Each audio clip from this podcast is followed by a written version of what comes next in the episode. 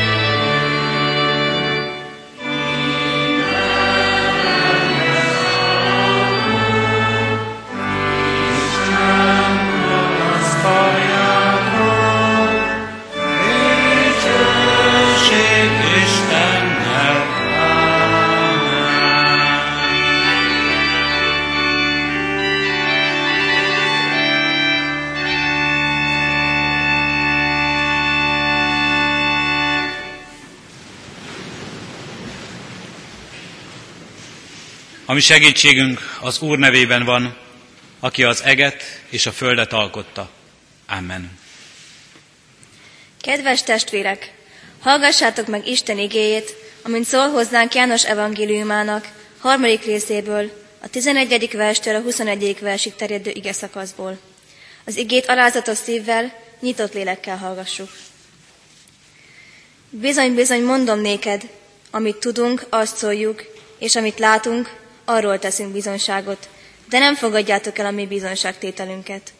Ha a földi dolgokról szóltam nektek, és nem hisztek, akkor hogyan fogtok hinni, ha majd a mennyeiekről szólok nektek?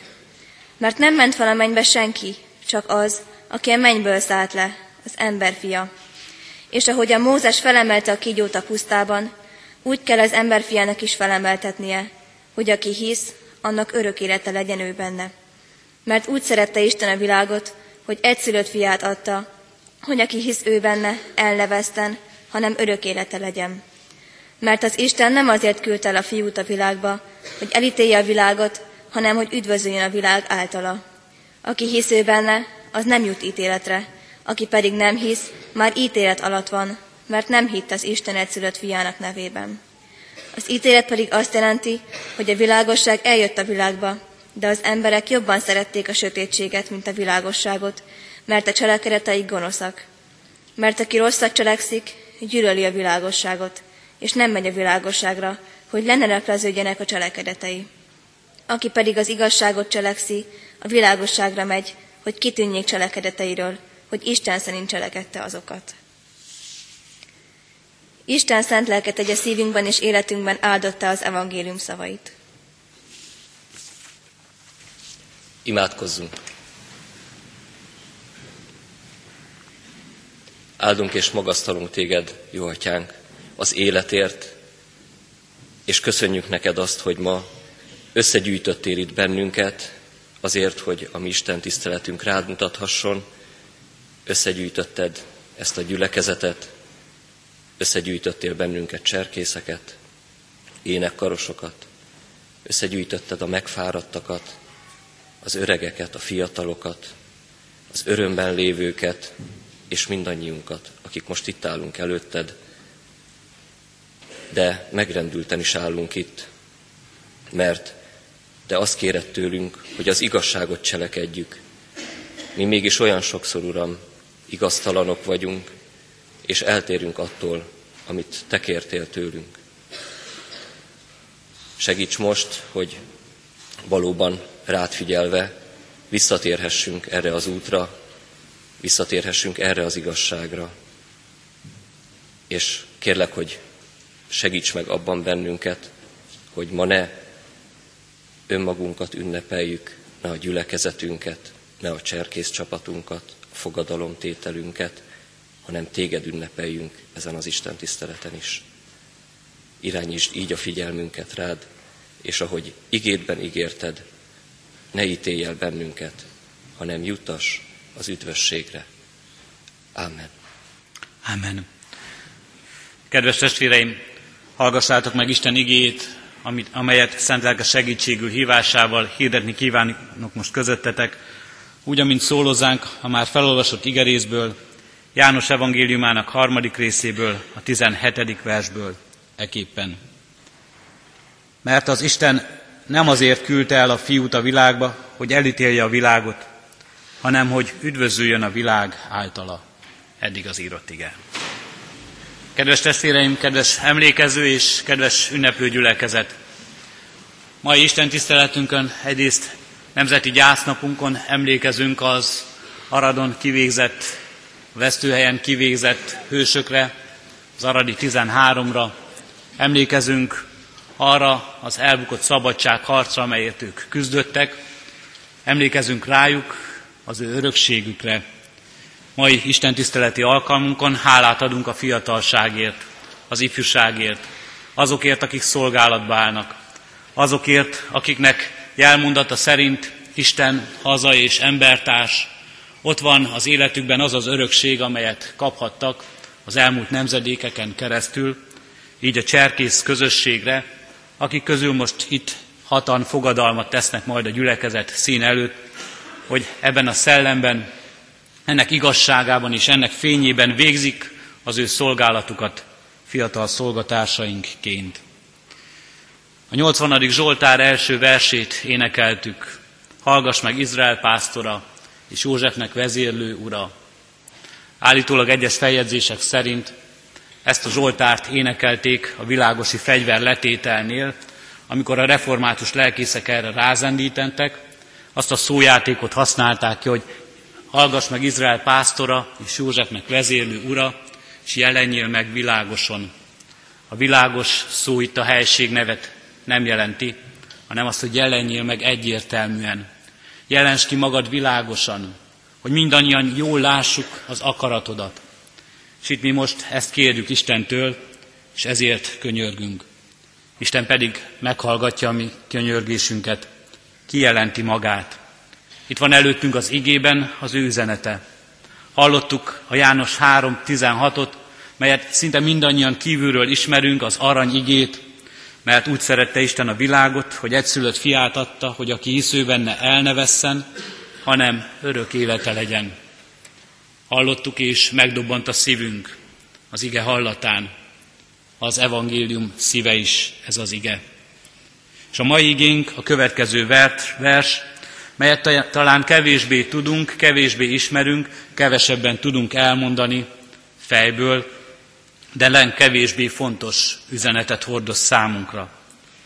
Mert az Isten nem azért küldte el a fiút a világba, hogy elítélje a világot, hanem hogy üdvözüljön a világ általa. Az ige ítéletről és üdvösségről szól hozzánk. Érdekel-e még ma a 21. században ez valakit? Érdekel-e még ma valakit az ítélet? Elborzad-e ma még az ember, megrémül-e ettől a szótól a halandó ember, amikor ezt hallja? Az Isten ítélni is tud. És vonz-e valakit az üdvösség? Vonzó dolog-e? Vonzó életprogram-e az ember számára az üdvösség keresése, az üdvösség megtalálása, az Isten országának a közössége?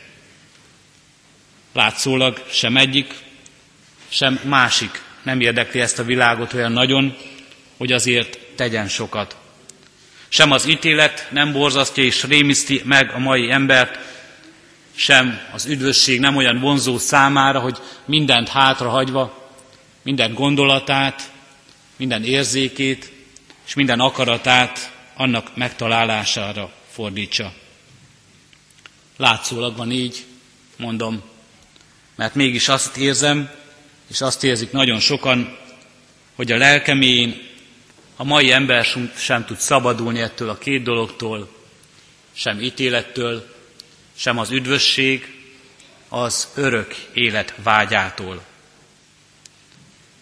Mennyi ítélet van a világunkban? Mennyi ítélet van az életünkben, amelyet élünk?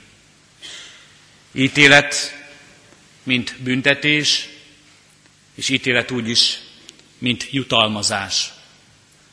Mennyi ítélet van a világunkban, a mi szívünkben is, amikor emberekkel találkozunk, amikor emberekről hallunk, amikor emberekkel kerülünk kapcsolatba. Ítélünk jót vagy rosszat róluk, megítéljük őket, és ítéletünkből nem hagyjuk őket kitörni. Mennyi ítélet van a világunkban, amikor mi érezzük azt, hogy minket ítél ez a világ. Ítél meg jól vagy rosszul. Dicsér és jól esik az ítélet, vagy szid és félreismer, és fáj a világ ítélete. Mennyi ítélet van ebben a világban? Mennyi minden emberi kategorizálás, mi jó és rossz, mi szép és mi csúnya, mi követésre méltó, és mi az, ami elvetendő. A nagy változás Jézus korához képest, ahhoz a korhoz képest, amikor először hallotta a világ ezt az igét, amelyet a modern emberiség fennen hirdet is, hogy ő saját maga akarja meghatározni, mi a jó és mi a rossz. Mi magunk akarjuk meghatározni, mi a helyes és mi a helytelen. Mi magunk vagyunk az ítélő bírák. Mit kell és szabad, és mit nem kell és nem szabad megtenni. És ez határozza meg a világunkat, a saját életünket, ez határozza meg a közösségünket, a gyermekeink életét, a nevelésüket, a tanításukat, a fegyelmezésben. Azt gondoljuk, tudjuk, mi a jó, mi a helyes. Azt gondoljuk, így építjük ezt a világot jobbá és szebbé. De mégis elégedetlenek vagyunk. mert ez a világ ennek ellenére is tele van igazságtalansággal, és tele van bizalmatlansággal. Igazságtalanság és bizalmatlanság olyan gyakran vesz körül minket, mint amilyen gyakran találkozunk az ítélettel, jóval vagy rosszal egyaránt. Az ige biztat minket. Nem azért küldte a fiút, hogy elítélje a világot az Isten. Pedig ez a sok elégedetlenség, ez a sok bizalmatlanság, az a sok csalódás, amelyben élünk napról napra, azt is mondathatná velünk, küldhette volna az Isten ezért is a fiút. Nem ezért küldte, de küldhette volna ezért is, hogy legyen tisztító tűz, hogy legyen szórólapát, hogy válassza el végre valaki, aki el tudja választani a világban az igazat és a hamisat, a jót és a rosszat, és mutassa meg egyértelműen az egyiknek az erényét, és adja meg jutalmát, és a másikat vesse el, és adja a kárhozatra. Nem azért küldte a fiút, hogy elítélje. Küldhette volna ezért is, de nem ezt teszi. Látja az Úristen a mi próbálkozásunkat. Látja az Úristen a mi törekvésünket. És látja az Úristen a szívünkben a vágyakozást. Mennyi jó cél, mennyi nemes eszme fogan meg emberi elmében és szívben. Mennyi dicséretes és követésre méltó tanítás, amelyet ember embernek ad át. De mégis az Isten azt is látja, hogy ez a sok követésre méltó eszme, ez a sok emberi tanítás, ez kevés lelket ment meg. Kevés lelket mentett meg a világban az, amikor ember akarta megmenteni a másikat. De Isten azt mondja, én mutatom az utat. Én adom a lehetőséget. Azért küldte a fiút az Isten, hogy üdvözüljön a világ, hogy a lelkek megmeneküljenek. Szabadság, egyenlőség, testvériség. Milyen szép, milyen követésre méltó eszme. Milyen fontos az életünkben mindez. Milyen fontos nekünk, és mennyire fontos volt az előttünk küzdőknek, mennyire fontos volt az aradi mártíroknak ez az eszme, az életüket is odaadták érte. Szabadság, egyenlőség, testvériség. És az ő életüknek végén keresztül is látjuk, mennyi csalódás, mennyi keserűség és mennyi fájdalom tapad ehhez az eszméhez. Az emberi megvalósításhoz. Amikor embereken keresztül akarta ezt a világ megvalósítani ezeket az eszméket. Szabadság. Valóban szabadságot nyerte az ember. Egyenlőség. Valóban egyenlően osztozik mindenki a bőség kosarából. És testvériség. Ott van a másiknak elfogadása az életünkben, mindig és mindenkor, a másik megértése és segítése. Szabadság, egyenlőség, testvériség. Milyen szép és követésre méltó eszmék. Milyen szép tanítás, milyen szép áldott öröksége lehetne ez a világnak.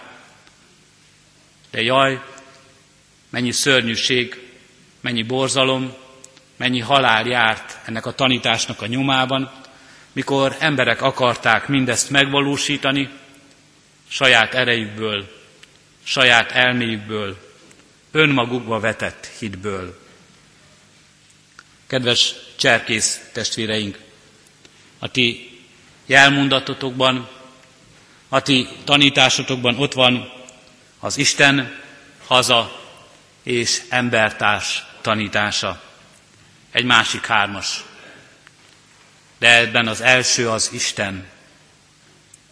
Isten vezessen titeket, hogy akár a szabadságért, akár az egyenlőségért, akár a testvériségért, akár a hazaszeretetért, akár a másik emberért, akár önmagatok boldogulásáért küzdötök, mindig ő legyen az első az Isten, és ő vezessen titeket, hogy ebben jól szolgálhassatok, és ebben célba érjetek. Példaképekre van szüksége ennek a világnak. Példaképekre, akik így szolgálnak, akik nem önmagukba vetett hittel szolgálnak csak, akik úgy tekintenek, úgy élnek a világban, hogy valóban az Isten az első számukra. Lázár Vilmos, az Aradi 13-ak közül az egyik, így ír feleségének búcsú levelében az utolsó éjszakán. Az Isten, aki még sohasem hagyott el, most sem fog elhagyni. Írja ezt egy olyan ember, aki tudja, hogy másnap reggel kivégzik, hogy a halálba megy. És írja ezt erős hittel, reménységgel, hogy az Isten most sem fog elhagyni. Isten az első. Hatalma, ereje és szeretete mindig, minden körülmények között megtart.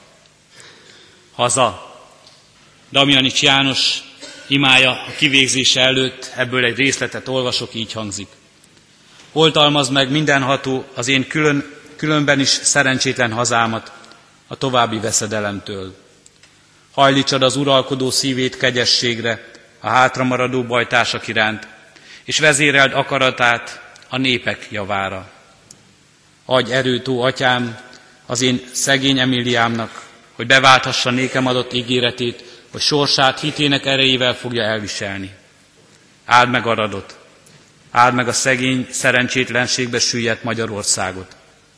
Te ismered, ó Uram, az én szívemet, és egyetlen lépésem sem ismeretlen előtted. Azok szerint ítélj fölöttem kegyesen, s engedj a túlvilágon kegyes elfogadást találnom. Amen. Így imádkozott Damjanich, szintén kivégzése előtt. Hitével és hazája iránti hűséggel, Isten kegyelmébe ajánlva önmagát, szeretteit, népét. Embertárs, Kis Ernő levele egy mondata így szól, mert én Magyarországot is azért szolgáltam, hogy Ausztriának javára lehessek. És ott van ebben az a tanítás, hogy azt mondja, egyetlen nép és egyetlen ember sem lehet boldog úgy, hogy a másik ember boldogtalan mellette. Ezért a mi feladatunk, Istentől rendelt küldetésünk is, keresztény emberként az, hogy ezt a boldogságot hirdessük a világnak, amelyet megtalálhat az ember. Azt a boldogságot, és azt az üzenetet, amelyben szabadság, egyenlőség és testvériség ott van elrejtve. Ez lehet a mi célunk is. A szabadság, a boldogság megtalálása, az egyenlőség, az, hogy egymást és önmagunkat is egyformán lát az Isten, a testvériség, hogy benne mindannyian mennyei Atyánk gyermekei vagyunk. Mi ez az út, amely ez a célhoz elvezet minket, nem emberi teljesítmény. Nem emberi teljesítmény viszel minket ide, mert bár a küzdésre vannak nagy példák, de a nagy csalódások is ott vannak. Nem a szerencse vezet el minket, hogy majd az egyiknek sikerül, és a másiknak nem. És nem is titok az ide vezető út. Titok, amelyet csak nagyon kevesek ismerhetnek meg. Az ige, az ide vezető út. Isten ajándéka ez számunkra. Az út Jézus Krisztus. Én vagyok az út, az igazság és az élet. És ahogyan szólozzánk és tanít minket itt, mert az Isten nem azért küldte el a fiút a világba, hogy elítélje a világot, hanem hogy üdvözüljön a világ általa. Ebben az igében is, ebben az igében van ott igazi szabadság, igazi egyenlőség és igazi testvériség. Igazi szabadság, amelyben az ember megszabadulhat bűneitől, kötöttségeitől, és megszabadulhat az ítélet rettenetétől és fájdalmától. igazi egyenlőség.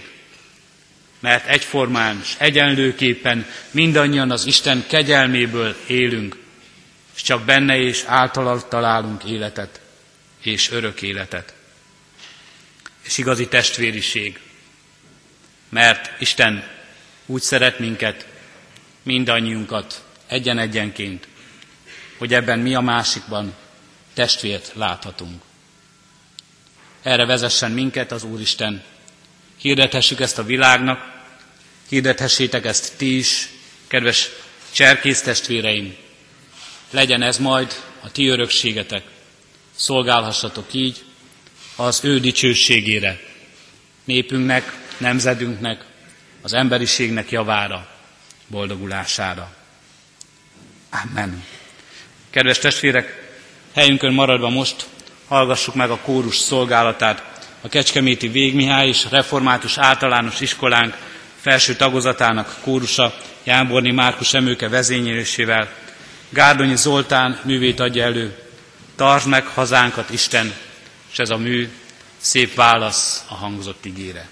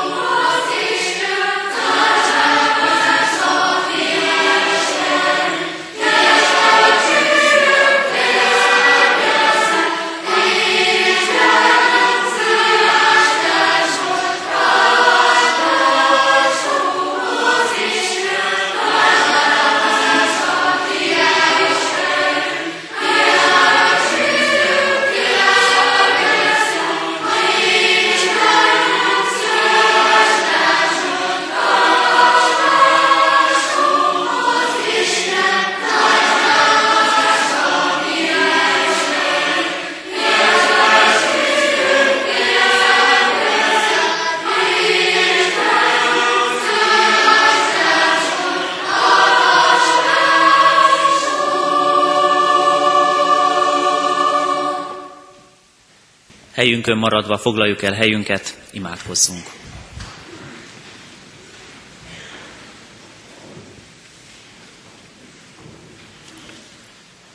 Urunk, hálás a szívünk a Te üzenetedért, az ígéért, amely életet ad. Új életre szül, megtart, bátorít, feltölt, megerősít minket. Köszönjük a Te gyógyító üzenetedet. Arra kérünk, Urunk, hogy amit szívünkre helyeztél, szívünkbe helyeztél, mint jó mag teremje meg a gyümölcsöket. Arra kérünk, hogy ami emberi nyitottságunkat, befogadásunkat, ami készségünket Te áld meg, hogy lelked kipótolja minden erőtlenségünket, gyengeségünket, fogyatkozásainkat. Hozd elő a szükség idején mindazt, amit elvetettél bennünk igeként, magként, termésként, hadd legyen áldásul javunkra. És könyörgünk azért, Urunk, hogy áld meg ezt a gyülekezetet. Mindenkit, aki el tudott idejönni, hogy magasztalja a Te neved, hogy meghallgassa a Te biztatásod, intésed, tanításod. És imádkozunk azért, hogy áld meg egyházközségünk minden közösségét, legyen bárhol is, ahol ma dicsérnek Téged, segítségül hívják neved, jelenj meg ott, áld és szenteld meg a közösséget. Urunk, külön imádkozunk azokért, akik nem tudtak ma közösségbe elmenni, akik beteg ágyon vagy más terhek miatt nélkülözik a gyülekezet közösségét, de nem nélkülözhetnek Téged. Állj meg a terhet hordozók mellett, segítsd fel őket. Áld meg a betegeket, gyászolókat, a Te vigasztaló és megerősítő lelkeddel. Köszönjük, hogy külön kérhetünk, erősítsd meg a szolgáló közösségeket. Áld meg cserkészeinket, őrizd meg őket, hogy valóban a fogadalom, amit kimondanak és újra megerősítenek, igazzá váljon a szívekben és életekben. Szolgálhassunk Téged, szolgálhassuk hazánkat, embertársainkat. Szerethessünk úgy Téged, ahogy illik, hozzád méltó, és szerethessük embertársainkat is, mint önmagunkat, ahogy tanítasz minket. Áld meg a kórus tagjait, a szolgáló közösséget, kicsinyeket és nagyokat egyaránt. Hadd könyörögjünk külön azért a kórustagunkért, testvérünkért, aki súlyos betegségben fekszik most. Urunk, Te tudod, mi a Te akaratod, mi a Te bölcs terved, a Te szent lelked erejét, a Te csodádat kérjük most el ebben a helyzetben is. És imádkozunk magyar népünkért, nemzetünkért, ismét és újra tartsd meg hazánkat, Isten, áld meg, Urunk, ezt a népet, zörges a szívek ajtaján, hogy elfogadva és befogadva Téged, éltető ígédet, a megtérés útján áldott életet élhessünk. És köszönjük, hogy rád bízhatjuk mindazt, ami még titok a jövőt illetően, tőled kérünk áldást életünkre. Hallgass meg könyörgésünket. Amen. Most egy csendes percben kiki szíve kérését, fohászát vigye Isten elé. Amen. Fennállva mondjuk el a mi Urunktól tanult imádságunkat. Mi Atyánk, aki a mennyekben vagy, szenteltessék meg a Te neved, jöjjön el a Te országod, legyen meg a Te akaratod, amint a mennyben, úgy a földön is. Mindennapi kenyerünket add meg nékünk ma, és bocsásd meg vétkeinket, miképpen mi is megbocsátunk az ellenünk vétkezőknek. És ne védj minket kísértésbe, de szabadíts meg a gonosztól, mert Téd az ország, a hatalom és a dicsőség mind örökké. Amen. Fennállva kérjük és fogadjuk Isten áldását. Istennek népe, áldjon meg Téged az Úr, és őrizzen meg Téged. Világosítsa meg az Úr az ő orcáját rajtad, és könyörüljön rajtad. Fordítsa az Úr az ő orcáját te reád, és adjon békességet néked. Amen.